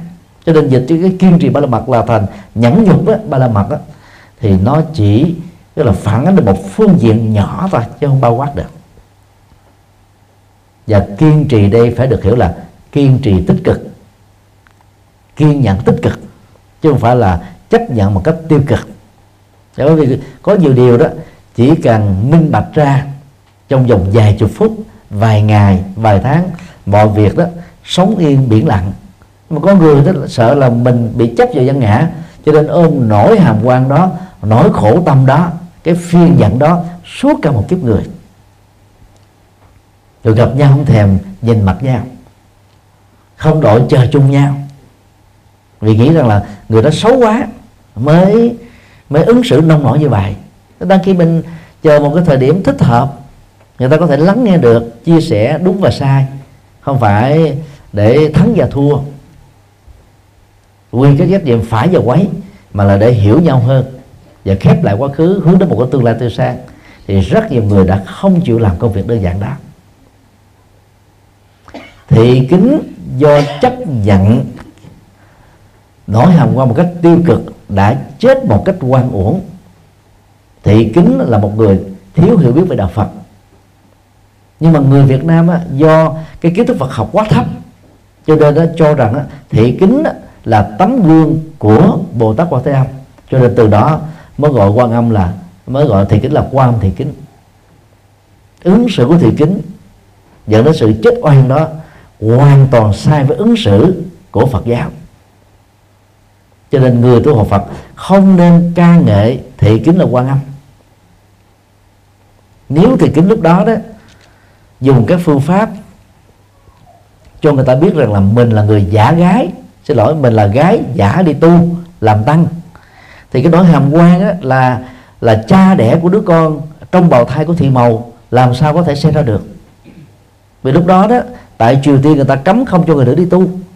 Mà việc cấm này là trái với văn hóa của đạo phật. Đạo phật cho bình đẳng giới mà. Người nam đi tu được người nữ cũng đi tu được. Vì quá thích đi tu. Cho nên thị kính đã phải cắn răng chịu đựng. Nỗi hồng quan là cha của đứa bé trong bào thai. Và từ đó, thị kính đã bị đuổi ra khỏi chùa vì bị nghĩ rằng phá trai phạm giới. Và cái cái cái thông tin đó nó lan truyền rất nhanh đến độ đó. Cư dân ở khu khu vực lân cận đó ghét và chối bỏ thị kính. Cho nên đó mỗi ngày đi khắc thực thị kính không nhận được bao nhiêu. Và cái phần nhận được ít tội đó dành cho đứa con không phải là ruột thịt của mình. Chẳng mấy chốc sau thị kính đã chết. Trước khi chết để lại một cái thơ tự tình về hai nỗi hàm quan. Thứ nhất á, nỗi quan bị chồng thiện sĩ nghĩ rằng là mình ám sát. Trong lúc á, là thị kính ủng hộ tinh thần cho chồng mình học về đêm để chuẩn bị mài kinh là, là, là thi ờ, trạng nguyên. Mà nói hôm qua thứ hai đó là nghĩ rằng là phá chay phạm giới à, có đứa con rơi cả hai điều đó không có sự thật. Nếu lúc đó mà thị kính à, đã bày tỏ được cái nỗi hàm quan của mình bằng cách cho biết mình là giới tính nữ thì có lẽ việc cảm động cái cái cái cái tâm vĩ đại đó. Mà người ta có thể quay trở về với đức phật gốc là cho người đó đi tu. Chứ không cấm được. Đằng này thị kính đã chẳng làm như thế, cho nên thị kính đã chọn cái chết một cách rất tức tưởi và khổ đau. Đây là trạng thái chịu đựng tiêu cực. Nên tránh. Trong kinh điển nó chưa bao giờ có một tình huống nào khi Đức Phật bị nổi hàm quan hoặc là vu cáo mà Đức Phật yên lặng, đố ai có thể tìm ra được một cái điểm tích nào trong trong kinh Phật về vấn đề này? Đức Phật có thể giữ yên lặng vài tiếng, vài ngày, để cho người ta chút độ hết rồi sau đó Đức Phật nói. Để cho tác dụng nó mới cao. Chẳng hạn như trong kinh 42 chương đó, có một ờ, người bà la môn đến chửi Đức Phật cho đến độ mà ngài vẫn thản nhiên không có gì hết á. Ông tức quá đó là đây là lần đầu tiên tôi mới thấy ông sa môn cứng đầu như ông. Tôi chửi người khác là ta chửi là tôi là tôi đánh người ta ta đánh là tôi tại sao ông cứng đầu đến độ như ông biết hả? Tức là nó nó khích đức phật nữa đức phật vẫn thản nhiên. Sau đó là ông cục hứng mặt đây đức phật mới hỏi là khi tặng quà cho một người khác nếu người ta không tiếp nhận đó, thì quà thuộc về ai? Câu trả lời của ông ấy là dĩ nhiên là tôi mang về. Đức phật nói một cách rất là nhẹ nhàng, sâu sắc. Nãy giờ đó, rất tiếc là tôi không có chỗ chứa các quà của ông.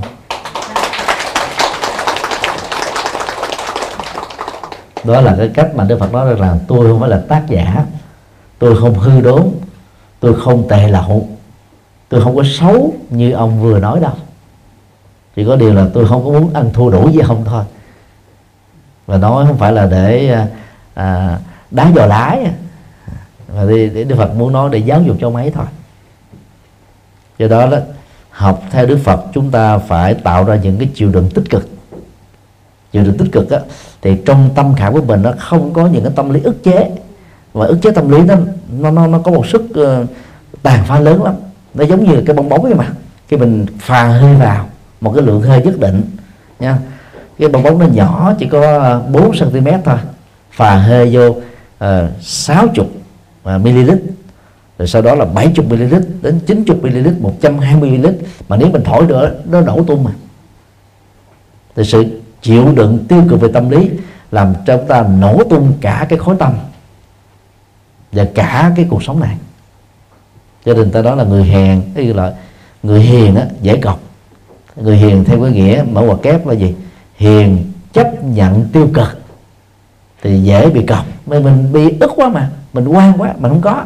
Mà cứ bị ta đổ dồn vào, quy trách nhiệm vào, nói xấu vào hoài, cho nên đến lúc nào phản ứng ra, mà khi phản ứng ra đó là nó đổ nợ hết, nó vỡ tung hết mọi thứ. Chúng ta lại tiếp tục trở thành nạn nhân của cơn phi dặn do đó à, phải nỗ lực để à, minh bạch hóa những gì mà chúng ta không là tác giả của những cơn du khống du cáo xuyên tạc. C. Thông tin ờ, xuyên tạc và thị phi trên internet đó, là không khả tính. Có những mẹo vật để chúng ta không phải bận tâm vào những thứ này. Vì trên internet đó, một người có thể sử dụng đến vài chục nickname mở ra vài chục email vài chục cái blog cá nhân miễn phí mở ra facebook tự do họ chỉ cần mua những cái sim rác thôi. Và đăng ký những thứ này bằng những sim rác là họ được xem là hợp pháp hóa để có được các cái trang facebook à, danh nghĩa này, tên gọi nọ thôi, mà trên thực tế có một người thôi. Nếu như người nào mà không dám dùng tên tuổi thật, địa chỉ thật, thông tin liên lạc thật, thì chúng ta biết rằng là họ không dám đối đầu với các hành động pháp lý khi những thông tin sai lầm cho họ công bố ra một cách đó là xấu ý, thì mắc mớ gì chúng ta phải tin những điều của họ đang truyền bá. Ngày xưa đó, thư nặc danh, nó chỉ tác hại ở một ờ, khoảng thời gian nhất định thôi. Rồi gửi thơ đó nó phải mất đến vài ngày mới đến. Ở quốc gia này, quốc gia nọ phải mất đến 15 ngày mới đến. Gọi là 7 ngày giờ cũng không ai mà rảnh hơi mà đi ngồi viết hết thơ này đến thơ nọ. Sau này cái công nghệ photocopy ra đời thì thơ đặt danh nó ra đời nhiều hơn. Bây giờ đó cái công nghệ internet ra đời diễn đàn à, trang mạng xã hội facebook vân vân email. À, rồi à, nó nó xuất hiện nhiều quá cho nên đó cái thị phi cũng theo đó tăng trưởng. Cái du khống xuyên tạc đó, phá đám phá hoại hủy diệt đó nó tăng trưởng ghê gớm lắm và sử dụng cái hay của internet đó, thì phải có cách. Nhưng mà nhiễm vào cái số internet đó, nhất là nhiễm vào cái thị phi và vu cáo đó, là chúng ta mất hết tình tin. Do đó không nên dội tin. Cái đến đó là cũng có rất nhiều tay lão luyện về vu cáo. Họ sẽ đưa ra trong cái thông tin họ truyền bá đó khoảng 90% thông tin thật. Để ai đó đọc vào đều thấy không? Ông này, bà này nói đúng quá đi. Đây là những điều mà tôi đã từng là nhân chứng mà. Tôi biết mà. Và sách sử đều ghi nhận như thế hết. Và sau đó đó, chỉ lồng ghép vào 3 phần trăm cho đến 10 phần trăm vu cáo thôi. Thì cái tâm lý của chúng ta là gì? 90 phần trăm đúng thì cái còn lại cũng được xem là đúng. Đây là cái chiêu tinh vi và đánh lừa người đọc trên thế giới internet. Cũng có một dạng vu cáo khác đó, là ta lắp ghép các thông tin, xào nấu các thông tin mà bản thân mình không có thời giờ để kiểm chứng hết, nghiên cứu được, nghiên cứu lại. Cho nên chúng ta dễ thấy cái tính logic đó là sự thật. Trên thực tế có nhiều sự thật, chẳng có lệ thuộc vào logic gì hết đó. Hãy nhớ là thấy vậy mà không phải vậy. Để chúng ta không dễ dàng bị truyền thông internet lừa đảo mình. Ví dụ gần đây à, chúng ta thấy à, ở nước ngoài người ta tạo ra một cái ảnh photoshop George Bush sau khi à, kết thúc hai nhiệm kỳ tổng thống, trở thành đạo sĩ ở giải Hy Mã Lạp Sơn và đang đàm đạo với các bạn đồng tu trẻ tuổi. Rồi sau đó thế lan truyền một cái hình à, à, Barack Obama đang à, ngồi thiền trước mặt mình là một ảnh Phật rất trang nghiêm. Nhiều Phật tử mừng hết lớn quảng bá với nhau. Trời ơi hai ông tổng thống đứng đầu của Mỹ này đã trở thành Phật tử rồi.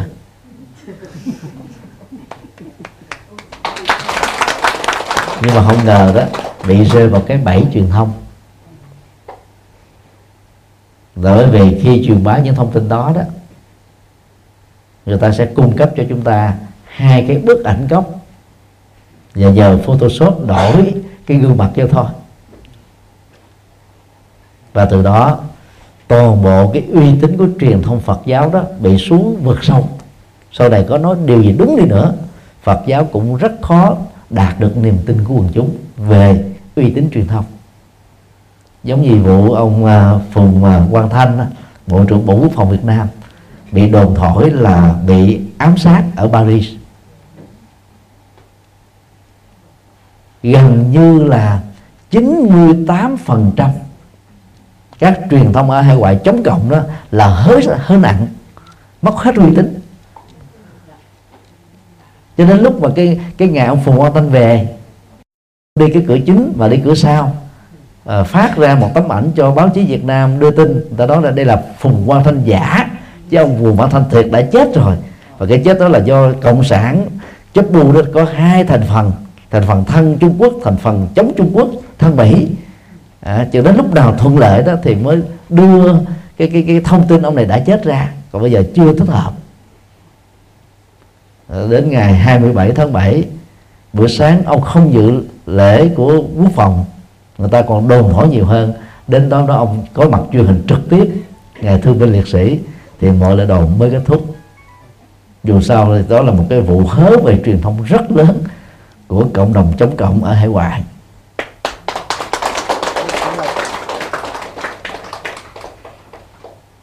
Đưa ra một vài cái um, câu chuyện mà phần lớn ai cũng biết để chúng ta thấy là cái cái cái um, cái thế giới ảo này đó. Về bản chất nó không thật là nhưng mà niềm tin vào thế giới ảo đã làm cho những cái hậu quả về truyền thông xạo đó, trở thành là có tác hại thật. Nó gây phân hóa dữ lắm. Chúng tôi đã có um, 10 năm thuyết giảng cho cộng đồng người Việt Nam ở Hoa Kỳ úc và và châu âu. Mỗi một lần như vậy trung bình 2 tháng đến 2 tháng rưỡi tiếp xúc nhiều thành phần người Việt Nam khác nhau nhiều ngôi chùa khác nhau, trong đó có 11 giáo hội của Phật giáo Việt Nam trên thế giới. Cho nên à, thấy được cái phức tạp của cộng đồng người Việt Nam ở hải ngoại. Và do đó đó, nếu không khéo đó, thì người ta lợi dụng vào thế giới tự do để tấn công những người mình không thích bằng truyền thông. Và cái tấn công đó là gì? Chụp mũ thôi. Trong thế giới tự do phương tây này đó, giữa cộng đồng người việt nam đó, khi ghét một cá nhân nào đó, ngôi chùa nào đó tập thể nào đó, công việc mà phần lớn những người thiếu lương tâm làm là gì? Gán cho người đó một chiếc nón cối, một cánh tay dài của cộng sản đang thực hiện nghị quyết 36 của đảng cộng sản Việt Nam, là người đó bị tê liệt hóa, ngôi chùa đó bị bị biểu tình chống đó đó là những hành vi rất ác độc. Và hậu quả của những sự vu cáo dựng chuyện đó đó là rất lớn thì à, cái, cái, cái lan rộng về phương diện tiêu cực của truyền thông vu khống là rất là lớn. Cho nên cái hậu quả xấu của nó cũng rất là lớn. Và do đó đó cái tác hại nhân quả của những người tạo ra những câu chuyện không thật này cũng rất là nặng nề. Tương tự về phương diện tiêu cực tích cực đó nếu ai biết truyền bá những cái tốt bằng truyền thông thì quả phước báo nó cũng tăng trưởng hơn. Tại vì nó lan rộng nhiều người trải nghiệm được tiếp nhận được, học hỏi được, ứng dụng được.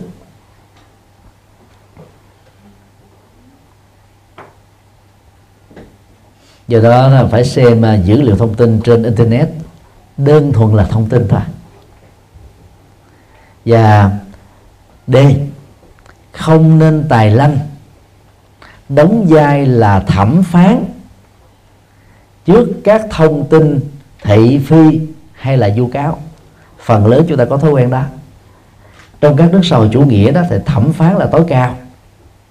Tại một tòa án, trong các nước tư bản đó thì bồi thẩm đoàn mới là những nhân vật quyết định. Phần lớn chúng ta có thói quen là đóng vai bồi thẩm đoàn hay là đóng vai thẩm phán. Chúng ta nghe một thông tin nào đó, chúng ta cho đó là thật liền. Bắt đầu phê phán, tấn công và mình đã tình nguyện trở thành cái lo phóng thanh những thông tin không có thật ngoài nào mình không biết. Chỉ vì nhiệt tình thôi. Nhất là những người mà đang thất nghiệp á, mà lỡ mà sống với thị phi nghe một cái là gọi alo báo người khác. Mà không đi chùa đó rồi còn rủ hết nhiều người bỏ chùa đó đi nữa. Tội lỗi vô cùng. Mình không đi thiệt thòi ráng chịu chết một mình ráng chịu còn muốn chết tập thể nữa.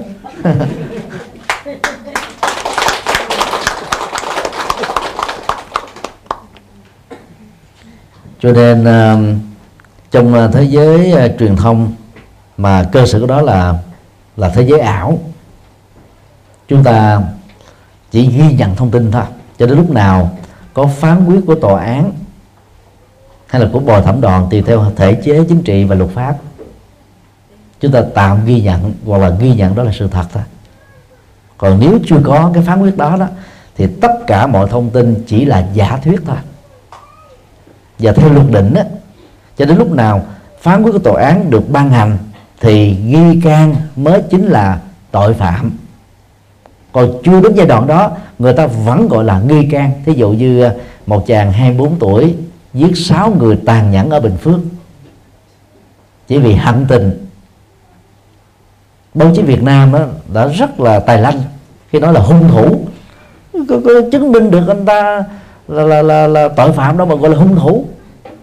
Có thể đó là qua các bằng chứng hay là các dựa giả thuyết hay là các uh, cái cái uh, dữ liệu thì uh, những người uh, làm công tác điều tra có thể tin rằng uh, nghi can chính là là hung thủ. Thì ok đó là một giả thuyết mà. Còn những người làm công tác điều tra không thể thay thế chức năng của tòa án và luật pháp được nhưng mà trong thực tế đó, thì chúng ta thường ứng xử mình là quan tòa. Mình nghĩ cái gì mình phán, mình cho là người ta là như thế thôi.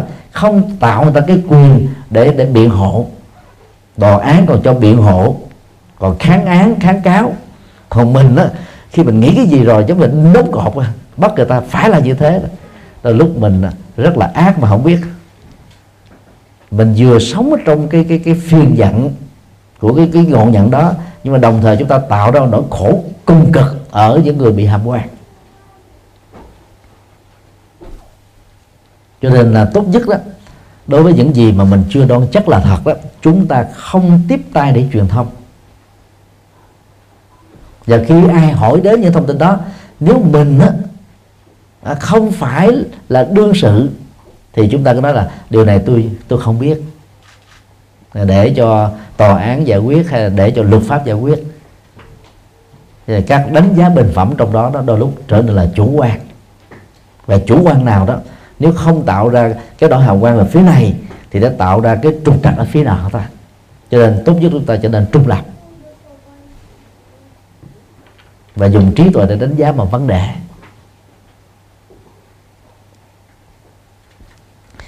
Kính thưa um, các quý tiền hữu tri thức các à, tình huống vừa nêu đó chỉ là những tình huống à, rất là điểm mẫu thôi.